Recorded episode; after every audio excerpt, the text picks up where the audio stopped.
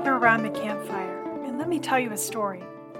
Today we're going to be talking about Vladimir Komarov and the lost cosmonauts. Human beings have always had an unbreakable desire to explore. We've traveled to the far corners of the map, dived deep below the waves, and figured out how to fly. None of these adventures have been without danger. In fact, that's part of the reason they seem to thrill us. And there's one frontier that's been hanging over us for millennia. Literally, look up and you'll see it. Even though the freezing, icy, endless void of outer space is clearly inhospitable to the fragile human body, we just can't seem to help ourselves from trying to launch ourselves out of Earth's atmosphere. There were two major players in the early scramble for the stars the United States and the Soviet Union. Both of them reached incredible milestones in human history, but both of them suffered terrible losses along the way. Next episode, we'll talk about the early American space program, with some stories you may be more familiar with. But today, we'll discuss the fate of some of the early Soviet space pioneers, including the first death in any space program, Valentin Bondarenko, the failed mission of Soyuz 1, the chilling death of Vladimir Komarov, and the conspiracy theory about the lost cosmonauts. Let's start with a little background. In 1926, Robert Goddard, known as the father of modern rocketry, launched the first liquid fueled rocket. In 1942, Germany terrifyingly launched the first successful ballistic missile, called V 2, but luckily only used them at the very end of the war. The Soviet Space Agency, which didn't really have a snappy acronym like NASA, was created in the 1950s.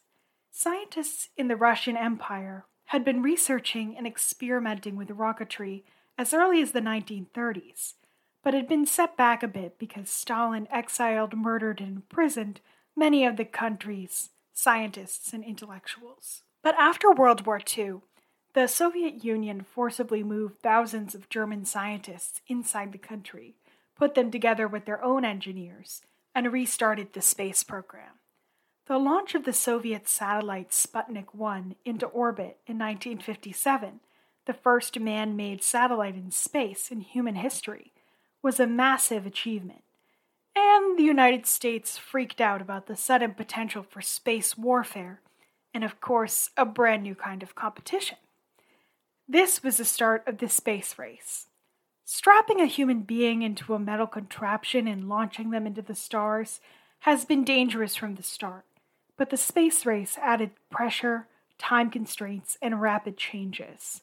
In the 1960s, the Soviet Union established Star City near Moscow, a top secret military run training center where cosmonauts, which is just the term for Russian astronauts, and researchers lived with their families, although the US definitely knew where it was. And the Soviets didn't call it Star City, they actually called it Closed Military Townlet Number 1, a nice, homey name, but this wasn't just a military base.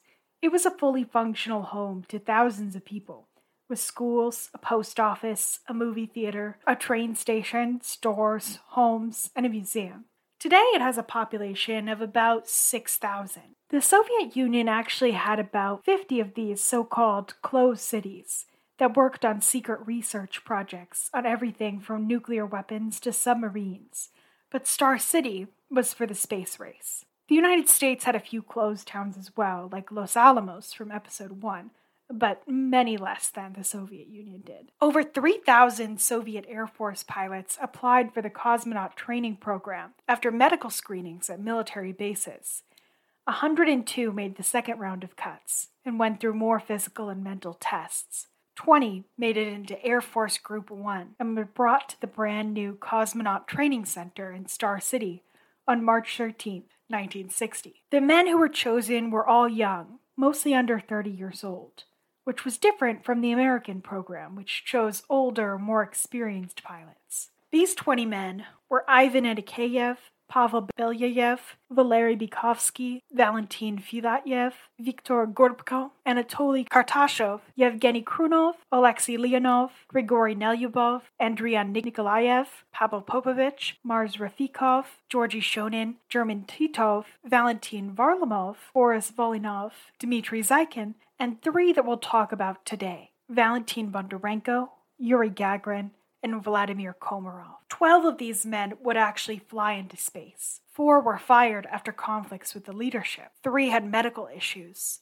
One, we'll talk about it in a second. I don't have time to give you the entire history of the Soviet space program today. We're going to focus on its martyrs. And unfortunately for him, the first of those martyrs was the youngest of the group, Valentin Bondarenko. Valentin Vasilyevich Bondarenko was born in Kharkov, modern day Ukraine. During World War II, Bondarenko's father went off to fight, and Bondarenko and his mother struggled throughout the war. Bondarenko loved aviation for his entire childhood, growing up in a time where military heroes were idolized. He attended the Kharkov Higher Air Force School and joined the Aviation Club. In 1954, he graduated and went to an aviation military academy. While in school, he met and married Galina Semenova Rykova, who worked in the medical field, and they had a son, Alexander, the same year. Bondarenko graduated in 1957, the same year Sputnik 1 was launched into orbit so it was easy to see how he would be swept up in the national dreams of reaching the stars. After graduation, Bondarenko joined the Soviet Air Force and became a senior lieutenant. In 1960, Bondarenko joined the first group of 20 cosmonauts at Star City. The cosmonauts became close with each other during their off time. They skied, hunted, played hockey, helped each other study. Bondarenko is the youngest member at 23 and earned the affectionate nicknames Valentin Jr and Tinkerbell. He was a well liked member of the team, a good singer, described as mild mannered, and a good tennis player. On May 31st of that year, he started training to be part of the Vostok program, which would launch the first human in space, Yuri Gagarin, in April of 1961. The cosmonauts went through hundreds of tests to see how they would react to what space would be like, although, of course, no one had been there yet. On March 13, 1961, the cosmonauts began an experiment in what they called the Chamber of Silence, and it was exactly as fun as it sounds. The Chamber of Silence was a bare room with only a metal bed, a chair, a table, a hot plate and saucepan, a toilet, and sometimes some paper and pens, books, wood and knives for whittling, or logic puzzles. Sometimes random classical music would play to test brain response, but otherwise it was soundproof. Scientists would turn on a light to tell the man inside to stick sensors on his body or take them off for four hours of tests a day. The rest of the time was empty. The men didn't know when they went in how long they would be in there for. They just had to wait and see. Bondarenko was the 17th out of the 20 men to enter the chamber. A few days before, he took his formal cosmonaut portrait of the only surviving pictures of him. Ten days into the 15 day experiment, something went terribly wrong. The air was over 50% oxygen to mimic the conditions inside the spaceship, much higher than average air, which is about 21% oxygen. Bondarenko was taking off his biosensors with cotton balls covered in rubbing alcohol to take away the stickiness. He tossed the ball towards the trash without looking, but missed, and the soaked cotton hit the hot plate. A fire quickly erupted. If you know anything about fire, it loves oxygen. The sealed chamber was its perfect environment and made everything in the room more flammable. Bondarenko tried to put it out with the wool sleeves of his jumpsuit, which also caught fire. The chamber was pressurized, which meant it took half an hour for the horrified doctor outside and the team that rushed over to open it by painstakingly releasing air through the valves in the door which was 16 inches of solid lead. By the time they reached him, he was alive, but in rough condition, curled up in a ball on the floor. He had third degree burns over almost his entire body, his jumpsuit melted, his hair burned, his eyes destroyed. He gathered whatever strength he had left to repeat over and over again It's my fault. I'm so sorry. No one else is to blame. The scientists wrapped him in a blanket and rushed him to Botkin Hospital under the fake name Sergeyev Ivanov. The doctor who treated him eventually spoke about it in a 1984 book. He said that a man described to him as Sergeyev, a 24 year old Air Force lieutenant, was brought into the emergency room. He said, quote, I couldn't help shuddering. The whole of him was burnt. The body was totally denuded of skin, the head of hair, there were no eyes in the face. It was a total burn of the severest degree, but the patient was alive. Unfortunately, Sergeyev was doomed, and yet all of us were eager to do something, anything, to alleviate his terrible suffering. Unquote. The doctor heard Bondarenko whispering through his burned lips, Too much pain. Do something, please, to kill the pain. Unquote. When they tried to give him an IV, the only undamaged skin was on the soles of his feet, where the fire had been blocked by his boots. But they succeeded in giving him pain medication, which was really all they could do. The doctor described how another young Air Force officer came to the hospital to stay with Bondarenko and report his condition, and who told the doctor some basic details about the experiment gone wrong. Later, the doctor saw the man's face in the paper and realized it had been Yuri Gagarin, who was Bondarenko's final companion. Bondarenko died 16 hours after the explosion from shock. Nikolai Kamanin, the director of the cosmonaut program, and a name you might want to remember for this episode, criticized the experiment, saying it was poorly organized. Bondarenko was buried in Kharkov, where his parents were living. A crater on the moon is named in his honor. He was given the heroic award, the Order of the Red Star, after his death, and his family was, quote, given all that is necessary, as befits the family of a cosmonaut, unquote. His widow continued working in Star City, and his son, five years old at the time of the accident, later joined the Air Force like his father. The Soviet leadership did not want to announce this massive failure, but Bondarenko had already been photographed and filmed as part of the first 20 men chosen for the program. They couldn't just pretend he didn't exist, right? Well, that's exactly what they did. The story of his life and death, his very existence at all, was only admitted to the public in the mid 1980s. The Soviet government only came fully clean about the death in 1986, 25 years after the tragedy.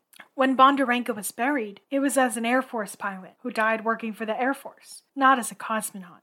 His grave read, quote, with fond memories from your pilot friends. Unquote. There was a debate over the idea that if the Soviets had released details of the accident earlier, it could have prevented the Apollo 1 accident, which also involved a high oxygen fire. Later on, the Soviet Prime Minister Nikita Khrushchev was talking about another accident and said, quote, I believe the cause of the accident should be announced for two reasons. First, so that people who still have no idea what happened may be consoled. Second, so that scientists might be able to take the necessary precautions to prevent the same thing from ever happening again. On top of that, I believe the United States should be informed of what went wrong. After all, Americans too are engaged in the exploration of space. Unquote. But I guess this idea hit him later because they didn't share anything about Bondarenko at the time. But it seems pretty clear that the Americans were well aware of these dangers without the information about Bondarenko. But I'm sure they would have appreciated hearing about it. Eventually, the world did find out about the youngest cosmonaut in the world's first space program fatality. His headstone was rightfully changed.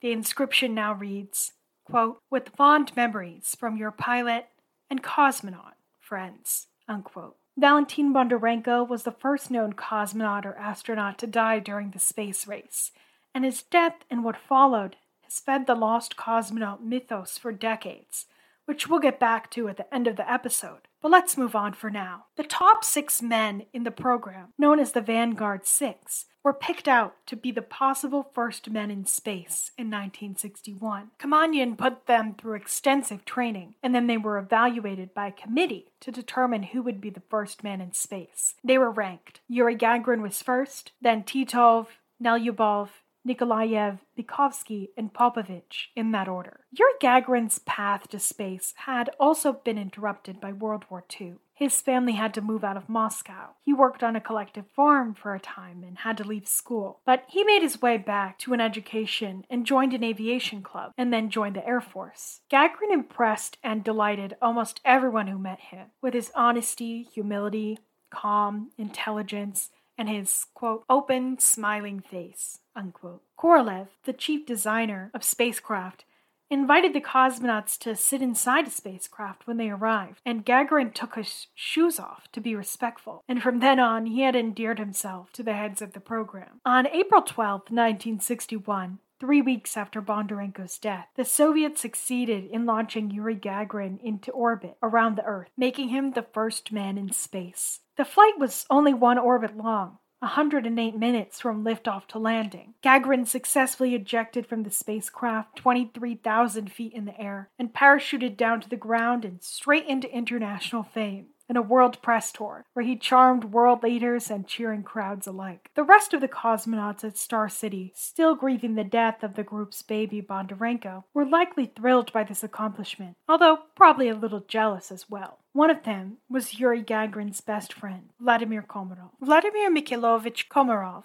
was born on March 16, 1927, in Moscow. He had one older half sister, Matilda, and his father was a laborer. Komarov began elementary school when he was eight years old and was noticed almost immediately for his skills in mathematics. His childhood was abruptly shifted in 1941 when he was 14 when World War II arrived. He began working on a collective farm to support the war effort. But Komarov didn't let the war stop him from dreaming of the stars. Since he was a child, he had been cutting photos of planes from magazines, putting together model airplanes, and cutting propellers out of tin can lids. He spent hours in his attic watching the planes over the city from the window and could even tell them apart just by sound. Komarov was not meant for a life as a farmer or a laborer like his father. Something always kept his eyes looking up instead of down at the plow. In 1942, at age 15, Komarov enlisted in the 1st Moscow Special Air Force School to start training in aviation as well as learning other more traditional school subjects. While he was at school, Komarov's father was killed in the war. No more details were given to his family other than that. Around the same time, the air school was moved from Komarov's hometown of Moscow to Siberia in order to be better protected from the war. Komarov graduated in 1945 with honors, and by then, the war had ended. Instead of being shipped off to battle, Komarov began more specialized training at several military aviation schools. Sadly, Komarov's mother passed away seven months before he graduated in 1949. Komarov began his military career as a lieutenant. He became a fighter pilot and then a senior lieutenant. During this time, he also married a woman named Valentina Yakovlevna Kiselyova in the fall of 1950. He served as the chief pilot of a fighter pilot regiment from about 1952 to 1954 when he began studying engineering. In 1959, he started on a new path, becoming a test pilot. Komarov had raced through the skies for a decade, but something kept his eyes looking up even higher. The same year he began as a test pilot, he was promoted to engineer captain and applied to be a cosmonaut in that group of 3,000. But Komarov made the cut to become one of the 20 men chosen for Air Force Group 1. Komarov lived in Star City with his wife, their son Yevgeny, and their daughter Irina. The other cosmonauts called Komarov Volodya, an affectionate nickname of his first name, and he was loved by pretty much everyone. During the training, Komarov was known for helping out the younger cosmonaut trainees with their academic work, and he and the 34 year old trainee, Belyayev, were both affectionately called the professors. His friend and fellow trainee, Pavel Popovich, said of Komarov, quote, He was already an engineer when he joined us, but he never looked down on the others. He was warm hearted, purposeful, and industrious. Volodya's prestige was so high that people came to him to discuss all questions, personal as well as questions of our work.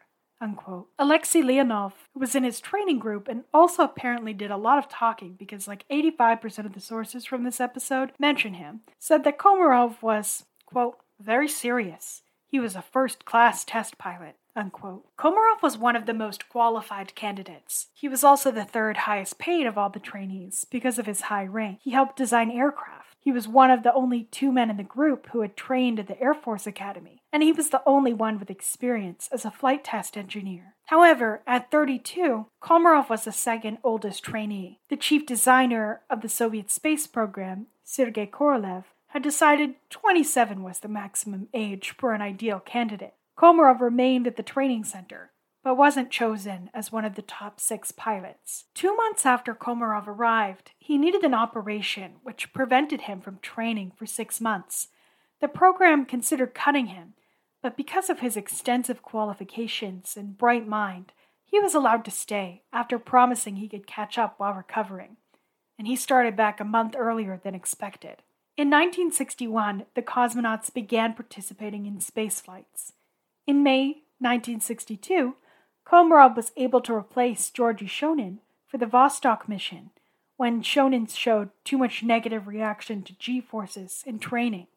He was supposed to be a backup for Pavel Popovich on the Vostok 4 mission, but a medical test showed that Komarov had a heart irregularity, atrial fibrillation, and he was pulled out of the Vostok mission. But Komarov wasn't going to give up easily. He argued with the program staff for months until he was allowed back in. In 1963, the cosmonauts were broken up into six training groups. Komarov was placed in Group 2, along with Valery Bykovsky and Boris Volynov, who actually replaced him as the backup for Vostok 4. Group 2 started to train for missions planned later that year. Komarov was pushed forward as the backup for Vostok 5 because his spacesuit was ready. In April of 1964, having completed over two years of training at Star City, Komarov was officially declared ready for spaceflight. By July, there were seven men eligible to be part of the crew of Voskhod 1. That month, Komarov was originally named as the commander of the backup crew for the mission. The ship was intended to carry one crew member, but was modified to carry three,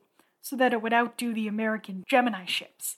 And I say modified lightly, they were really packed in there. The final crew was argued about for months, but on October 4th, 1964, Komarov was officially chosen as the commander for the primary crew, eight days before launch. Yegorov and Konstantin Feoktistov were chosen as the other two crew members. Komarov was the only one with flight experience at all, and he was given the call sign Rubin, Ruby in English. The head of cosmonaut training, Kamanin, played tennis with the crew that night, and Kamanin reported that Komarov played worse than usual. Whether it was nerves or just an off day, or the general stress of having your boss examine your every move even when you're supposed to be relaxing, is unclear. The Soviet state press took photos of the crew several days later playing tennis again and inspecting the spacecraft. On October 11th, it was launch day. The crew did a final inspection. Komarov was given several communist objects to take with them into space. The launch went well. Komarov sent a message from space to the Tokyo Olympics, which had started the day before. He and the other two crew members did several tests for 24 hours and observed the aurora borealis. They landed safely and were taken back to the launch site. Kamanin noted that the two other crew members seemed to be in a good mood, but Komarov seemed tired, which seems fair after spending over a full day in outer space. Leave him alone, Kamanin. After they landed, chief designer Korolev said that he was actually shocked the crew arrived back alive after they squeezed three people in a spaceman for one. The team visited the Kremlin and the Red Square to celebrate their mission success, although they didn't make as much news as expected because of major political changes. Nikita Khrushchev, the former head of the country, was replaced by Leonid Brezhnev. Komarov was promoted to colonel and awarded the Order of Lenin and official status of Hero of the Soviet Union. Komarov and several other cosmonauts toured the Soviet Union and West Germany. He and Yuri Gagarin helped prepare the crew of Voskhod 2, which would be the first attempt of any human to try and leave a spacecraft in outer space, which was successful. Well, that was your feel good part of the episode. The next mission, not so much. Next, three cosmonauts were chosen for the Soyuz program Komarov, Alexei Leonov, and Yuri Gagarin. In 1967, Brezhnev, the new head of the Soviet Union, wanted to do a magnificent display of space technology to celebrate the 50th anniversary of the Communist Revolution. The idea was that one spaceship would be launched into orbit, Soyuz 1. Soyuz translates to Union or Alliance in English, which many people take to be a reference to the Soviet Union, but also could have been a reference to the planned display. The day after Soyuz 1 was launched with Komarov,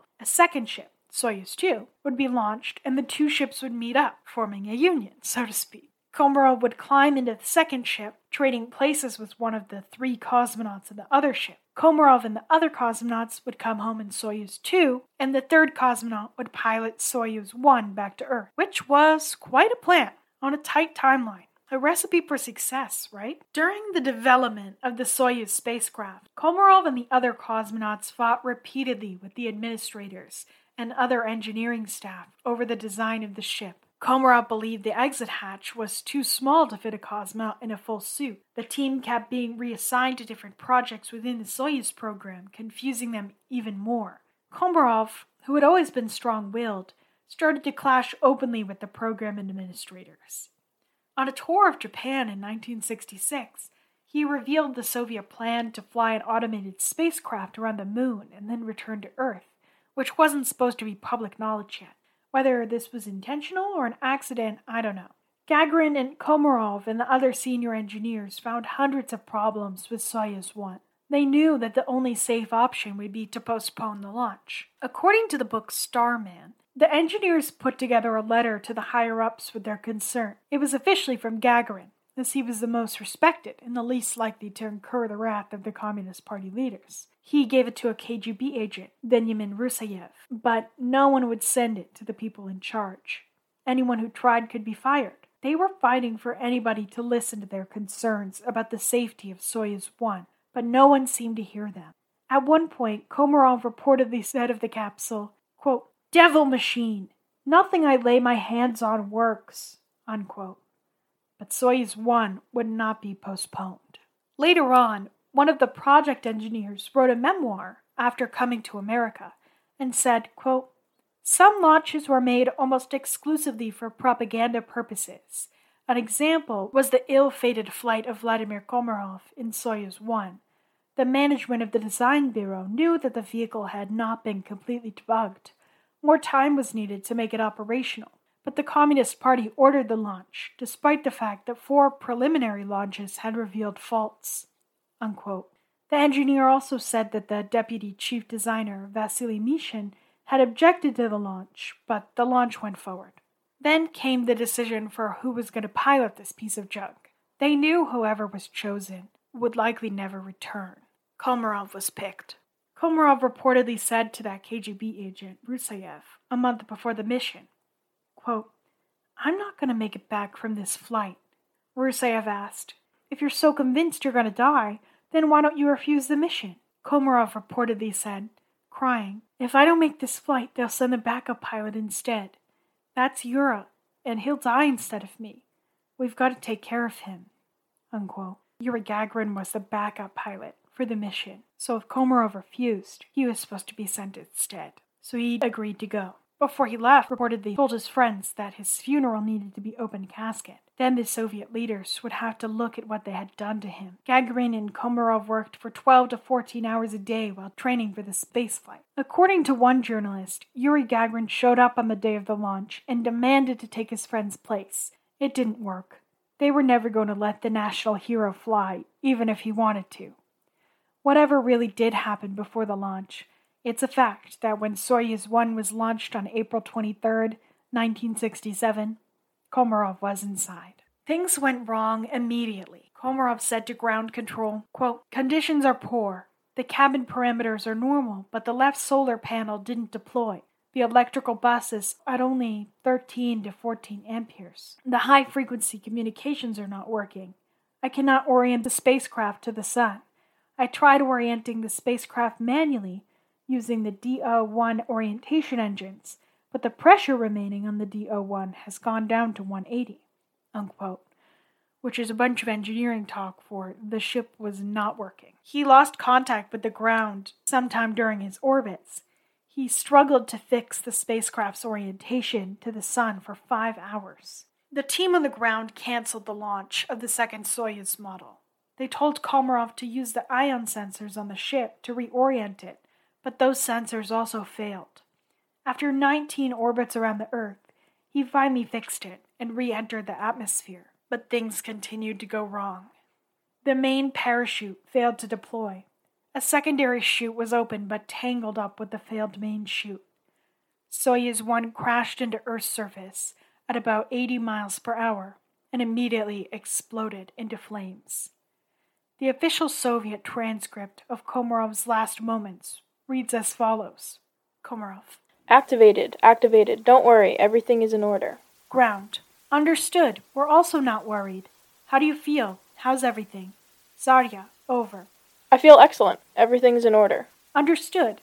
Our comrades here recommend that you take a deep breath. We're waiting for the landing.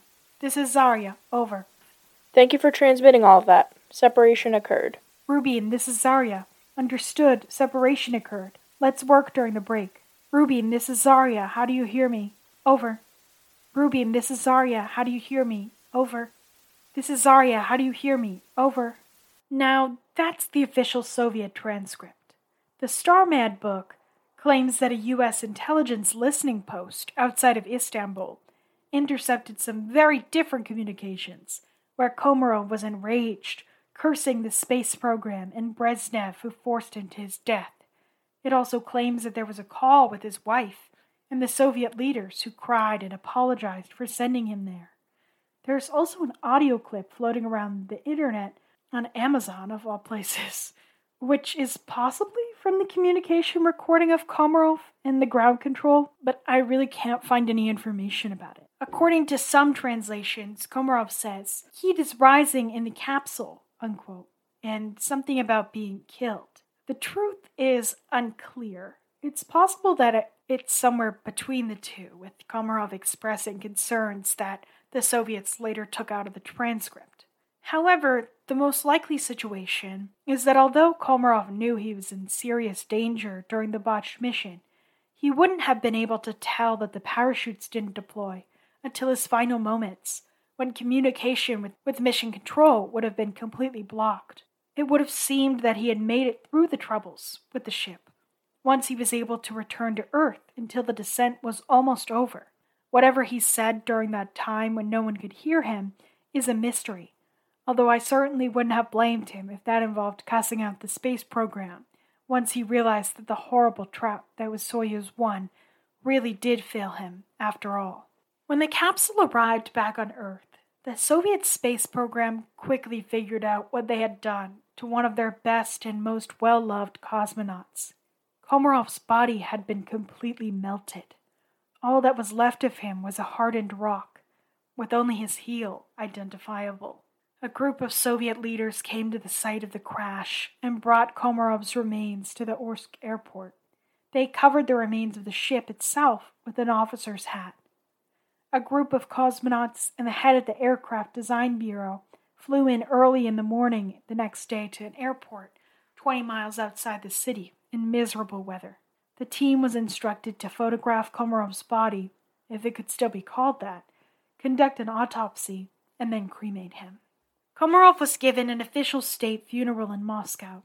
The American astronauts asked to send a representative to pay their respects, but their request was denied. His ashes were placed inside the Kremlin wall necropolis in the Red Square, and he was posthumously made a hero of the Soviet Union. On April 25, 1968, 10,000 people attended a memorial service for Komarov at the site of the crash, and there's also a monument on the site today. There's a crater and an asteroid named for him, the 1836 Komarov. Composer Brett Dean wrote a piece for him called Komarov's Fall, which I did listen to and does sound like the score of a terrifying sci fi horror film, but it is a nice tribute. On April 25th, the same day as the memorial service, the other cosmonauts published an official response to Komarov's death. It read, quote, For the forerunners, it is always more difficult. They tread the unknown paths, and these paths are not straight. They have sharp turns, surprises, and dangers. But anyone who takes the pathway into orbit never wants to leave it. And no matter what difficulties or obstacles there are, they are never strong enough to deflect such a man from his chosen path. While his heart beats in his chest, a cosmonaut will always continue to challenge the universe. Vladimir Komarov was one of the first on this treacherous path. Unquote. The cosmonauts were surely shaken up by this, particularly the cosmonauts who were supposed to have participated in the same mission. In the aftermath of the crash, Soyuz 2, the ship that was supposed to meet up with Komarov, was checked over again, and it had the exact same parachute issue. If the Union hadn't been called off at the last moment, Khrunov, Yeliseyev, and Bykovsky all would have died too. Yuri Gagarin was furious. and deeply guilty. He gave a newspaper interview on May 17th where he said that the space program needed to be more thorough in testing. Quote, all the mechanisms of the spaceship, even more attentive to all stages of checking and testing, even more vigilant in our encounter with the unknown. Unquote. He also said that Komarov, quote, has shown us how dangerous the pathway to space is. His flight and his death will teach us courage. Unquote. The next year, Gagarin and Leonov said that the chief designer, Vasily Mishin, had, quote, a poor knowledge of the Soyuz spacecraft and the details of its operation, his lack of cooperation in working with the cosmonauts in flight and training activities. Unquote.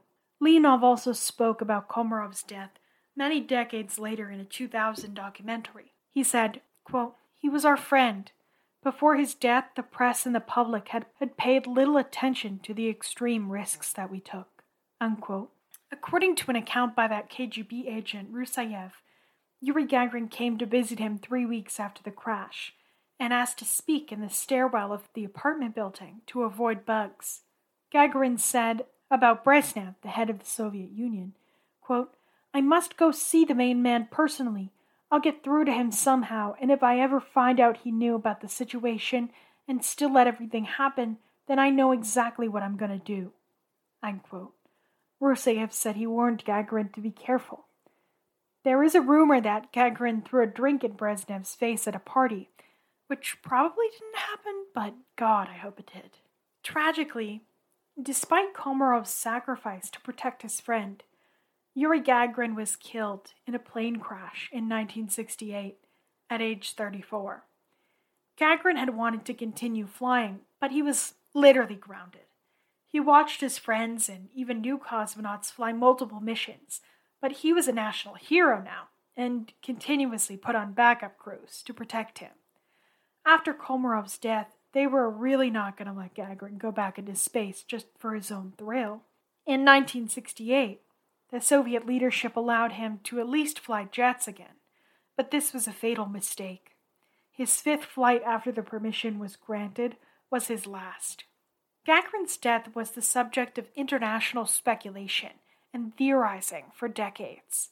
The initial story was that Gagarin and the instructor, Vladimir Seryogin, moved quickly to avoid a bird and crashed. Rumors popped up that they had been drunk, or possibly shooting at a deer from the jet, which has to be the most Russian rumor I've ever heard, or even that the plane could have been sabotaged when the Soviet leadership had a conflict with Gagarin. But in 2013, the former cosmonaut Alexei Leonov, I told you this guy kept popping up, gave an interview where he revealed what's likely the truth. Another jet flew much lower than it was authorized to and passed right next to Gagarin's plane, forcing it into a tailspin and causing the crash. Declassified reports from the time seem to back this up. Leonov, who was then 79 years old, said he was allowed to tell the story as long as he didn't reveal the name of the pilot responsible for the death, who was 80 years old and ill at the time the story broke. Leonov said, quote, He is a good test pilot. It would fix nothing. Unquote. Although I have to imagine he's no longer a top test pilot at 80. The space program and the cosmonauts were devastated by the loss of two of their most beloved friends and mentors back to back. But Gagarin's legacy is still felt in Star City today. Before flying to space, every cosmonaut visits Gagarin's old office, which has been preserved exactly as he left it. After each flight, they leave flowers by a statue of him nearby. In the office, on his desk, the calendar is left at March 27, 1968. His uniform still on the coat rack, and the clock is stopped at the time the world lost the first man in space. Since Komarov's death, there have been 22 deaths of astronauts and cosmonauts, some of which I'll cover in the next episode, but one more major one on the Soviet side I'll mention briefly. In 1971, the Soviets suffered the only casualty of human beings that actually occurred in space. The crew that actually flew Soyuz 11, Georgy Dobrovolsky, Vladislav Volkov, and Viktor Patsayev, had been meant to be the backup crew but one man on the primary team had a medical issue, later revealed to be an allergic reaction to pesticide, and a swap was made two days before the launch, in a major stroke of good luck for the primary crew and not so good luck for the secondary crew, although it would have seemed reverse at the time. Dobrovolsky was a former Nazi fighting partisan who applied for the Air Force after his Navy application was sent in too late. Patsayev was a childhood sci fi fan turned actual scientist who joined the cosmonaut corps under encouragement from Volkov. Volkov was a handsome and artistic son of an aircraft engineer and an aircraft factory worker.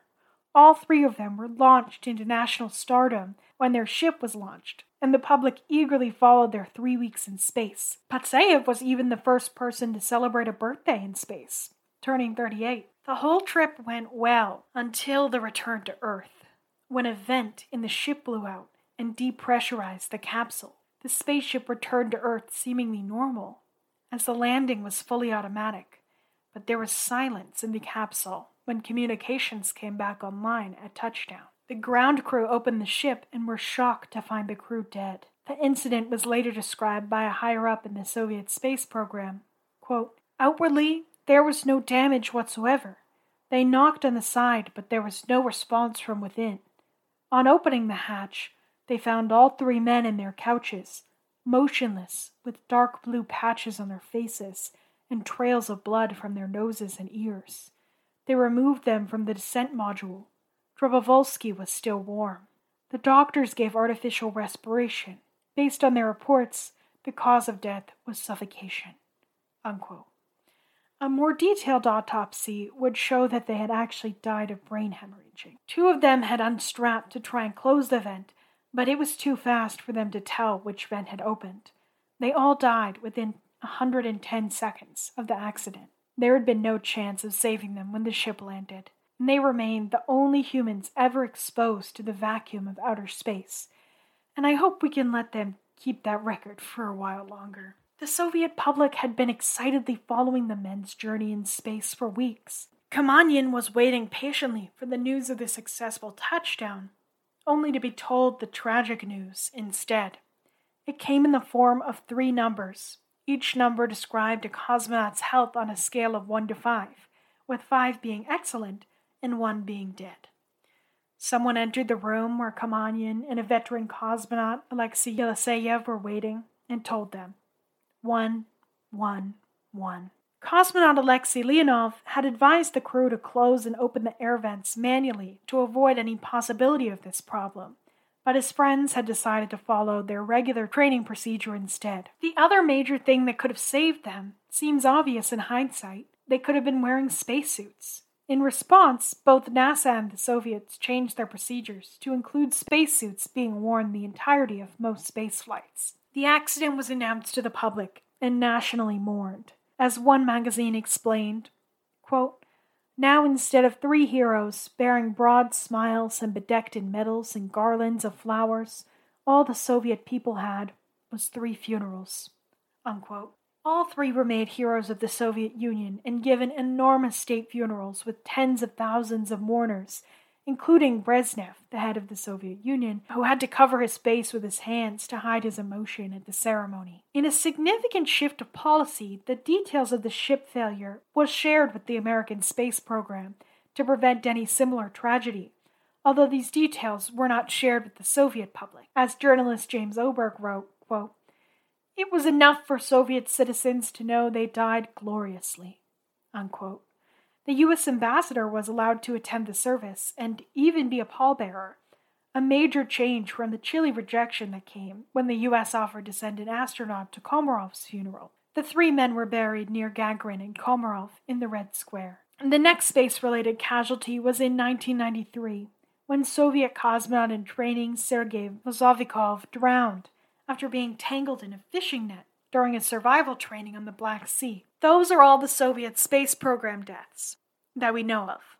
The fact that the Soviets hid information about their space program has led to quite a bit of speculation that they hid other deaths that we still don't know about. The idea of the lost cosmonauts, also known as the phantom cosmonauts, is regarded as a conspiracy theory. But let me put on my tinfoil hat for a second and discuss it. The basic idea is that the Soviet space program sent some cosmonauts into space that we as the general public never heard about, likely before Yuri Gagarin's successful mission. in 1967. Well before Yuri Gagarin's successful launch was announced, rumors circulated in the West about cosmonauts that the Soviets had erased from records.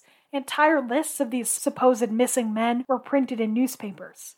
Most of these were lies. At least one was not. There's a famous photograph of the men called the Sochi Six, the top six men out of the original 20 cosmonauts. The photo was taken a few weeks after Yuri Gagarin's first flight, but there's two versions of the picture the official version, and one that was later discovered to be the unedited original by American space engineer and journalist James Oberg, and it had one more man in the image. British researcher Rex Hall also discovered that five cosmonauts had been airbrushed out of a photo of 16 and replaced with bushes and other random scenery. This wasn't a huge surprise, considering the fact that the Soviets were known to alter historical photos and plenty of records throughout their rule, but the incident has led to quite a bit of discussion within the lost cosmonaut theory. What happened to these men? One of the remaining cosmonauts published a book in 1977 where he shared their first names and the reasons they left the program, although several of these reasons were false. Mars Rafikov left for, quote, personal reasons, unquote. Three were injured.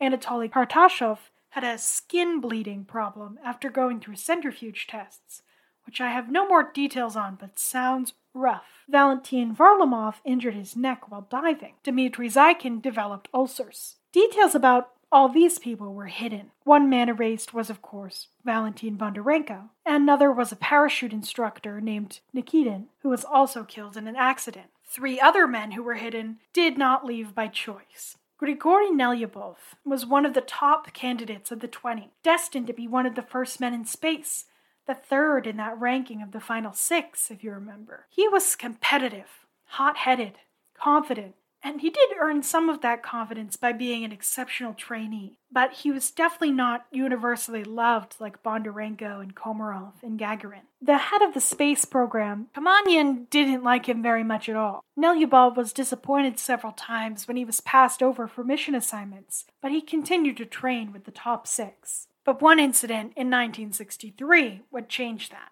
Nelyubov and two other cosmonauts, Ivan Anikeyev and Valentin Filatyev were drunk and traveling back to Star City after a weekend trip when they got in an argument with some security officers because they didn't have their identification papers. They were arrested, but then the security guards realized that they really were the cosmonauts they had claimed. The security team told them they would forgive the incident and let them go scot free if they just apologized. The other two did immediately. Nelyubov, reportedly egotistical about his high position in the Cosmonaut Corps, refused. The security officers filed their report. Kamanin was furious that they had embarrassed the program publicly. All three, Nelyubov, Anikeyev, and Filatyev, were kicked out of the program. Nelyubov had not been well liked, but the others had, and they were furious that Nelyubov had cost all of them their dreams. Nelyubov was transferred back to the Air Force. The three remaining men from the original six got to fly, as well as Komarov and Leonov from the backup team. As Nelyubov watched from Siberia, he went into a deep, alcohol fueled depression. He told his friends and colleagues about his previous life as a secret cosmonaut and a backup to the first man in space, but no one believed him. Five years later, he wrote a note to his wife, locked the doors of his apartment, climbed out the window into a snowstorm, and stepped in front of a train near his Air Force base in what was officially recorded as an accident, but was likely a suicide. His involvement in the Cosmonaut Corps wouldn't be revealed until 1986. The program leaders erased all these men from photographs, and they disappeared from history for several decades. This story was compiled by Russian journalist Yaroslav Golovanov, the same man who broke the news of Bondarenko's death. However, Rumors about the lost cosmonauts went far beyond the Soviets, fudging some details and wiping some photographs. Rumors popped up in the early 60s that a man had been sent to space and killed in an accident by the Soviets. However, this was likely a case of mistaken identity. The Soviets did launch a man into space in 1961 before Yuri Gagarin, but he wasn't alive. It was a dummy called Ivan Ivanovich, the Russian equivalent of the name John Doe, who actually looked so similar to an actual human being that the word dummy had to be written on his forehead. I don't know who put the dummy together or why they felt the need to make it so detailed, but They did. He was sent into space twice, along with dogs, mice, guinea pigs, reptiles, and an audio recording of a choir to test the audio system. The Soviets purposely chose a choir as the audio instead of a more realistic man's voice so that radio stations that picked up the noise wouldn't think that they had sent a real human. Good try, guys, that still happened. Vladimir Ilyushin may be the most well known lost cosmonaut theory. The story generally goes that Ilyushin was the true first man in space, and the mission had gone horribly wrong.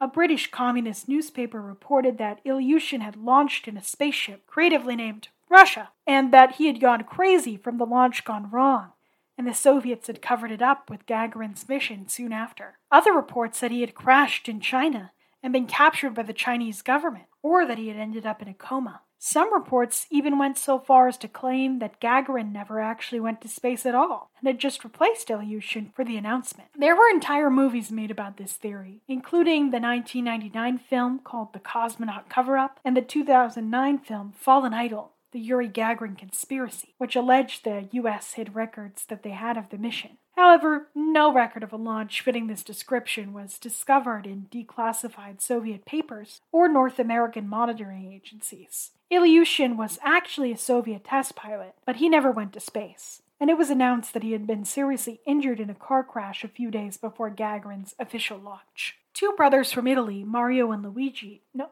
sorry, wrong notes, Achille and Giovanni Judica Cordiglia, claimed that they picked up audio recordings of lost cosmonauts in the early 1960s. They released nine recordings, which included an SOS message in Morse code, the sounds of several cosmonauts leaving orbit and flying out into deep space, a woman screaming that she was burning, and several cosmonauts crying out as they were killed. Luckily, all these recordings appear to be fake the Russian heard in the recordings has grammatical errors and doesn't use any kind of standardized language like a trained cosmonaut and Russian native speaker would sound like. Also, the rockets used in the early Soviet space program didn't have the power to leave Earth's orbit, even if they wanted to, which would have made the cause about veering off into deep space impossible. There was another theory that the Soviets had rushed a moon launch attempt where the rocket exploded and killed everyone on board. A story went around of a man named Andrei Mikoyan who was alleged to be killed in this rushed moonshot.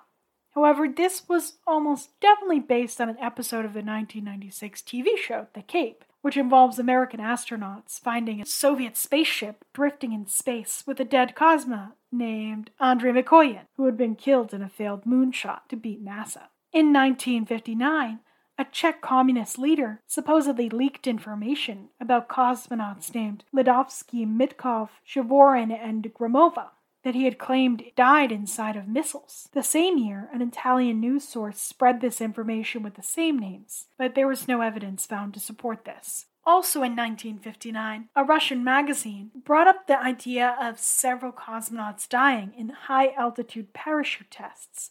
They published photos of four men Pyotr Dolgov, Ivan Kachur, Alexei Grachov, and Gennady Zavadovsky. Now, these men did actually die. Soviet records indicate that Dolgov died in 1962 while jumping from a balloon at 93,960 feet when his head hit the gondola and depressurized his suit. Kachur was likely involved in these tests and disappeared around the same time as Dolgov died. Later, Zavadovsky was added to the official list of cosmonauts who had been killed, but there were no details released. A journalist ended up tracking down a retired Soviet parachutist named Alexei Belikonov, who confirmed that none of these men, nor Ilyushin, nor himself, ever went to space, as rumors claim. The revelation that the Soviets covered up the death of Valentin Bondarenko and the fact that he definitely existed has added quite a bit of energy to this discussion, but there's no concrete evidence that any other cosmonaut existed that we don't know about now. Several journalists and researchers have dug into this theory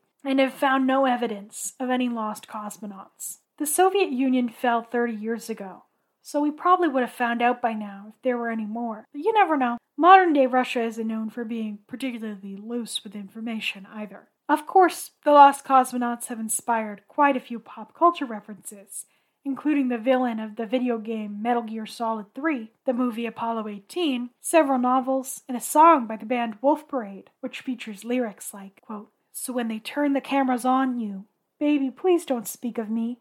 Point up to the dark above you as they edit me from history. I'm 20 million miles from my comfortable home, and space is very cold.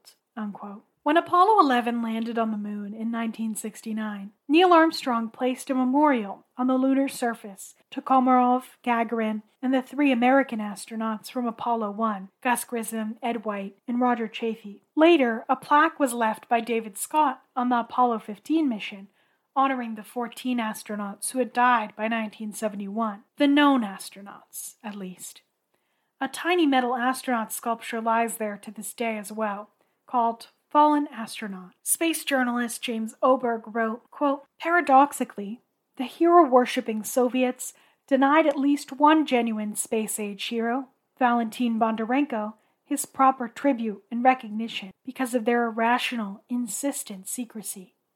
His tragic death in 1961 in the line of duty was not revealed for a quarter of a century. In the meantime, the Apollo 15 astronauts had left a plaque on the moon in 1971 in honor of fallen space heroes, both American and Russian. Bondarenko's name is not on it, and it should have been. How many other names should also have been there remains to be determined. Unquote. So, if the next man to land on the moon happens to be listening to this podcast episode right now, please put Valentin Bondarenko's name on the moon. Thank you. Space travel has always been dangerous. The rise of private companies dipping their toes into spaceflight and national space agencies considering unprecedented human missions like a trip to Mars will continue to be dangerous. But mankind has been looking up at the stars and dreaming and hoping and planning and thinking of ways to get there for thousands of years. And that's not stopping anytime soon. I'm going to end with a poem that was quoted in Ronald Reagan's Challenger speech called High Flight by John Gillespie Magee, a British American World War II pilot who wrote it before he was killed in a mid-air collision. Quote, quote, Oh, I have slipped the surly bonds of earth and danced the skies on laughter silvered wings. Sunward I've climbed and joined the tumbling mirth of sun split clouds and done a hundred things you have not dreamed of, wheeled and soared and swung high in the sunlit silence, hovering there. I've chased the shouting wind along and flung my eager craft through footless halls of air. Up, up the long, delirious, burning blue, topped the wind-swept heights with easy grace where never lark or ever eagle flew. And while with silent lifting mind I've trod the high untrespassed sanctity of space, put out my hand and touched the face of God. Thank you for listening to Campfire Stories Astonishing History. If you enjoyed this show, please don't forget to subscribe. If you're listening on a podcast app, I'd love it if you leave a positive review. If you're listening on YouTube, I encourage you to like this video and leave a comment with an idea for another episode, your theories about this case, or anything else you'd like to say. Have a great rest of your day, campers, and I'll see you back around the campfire soon.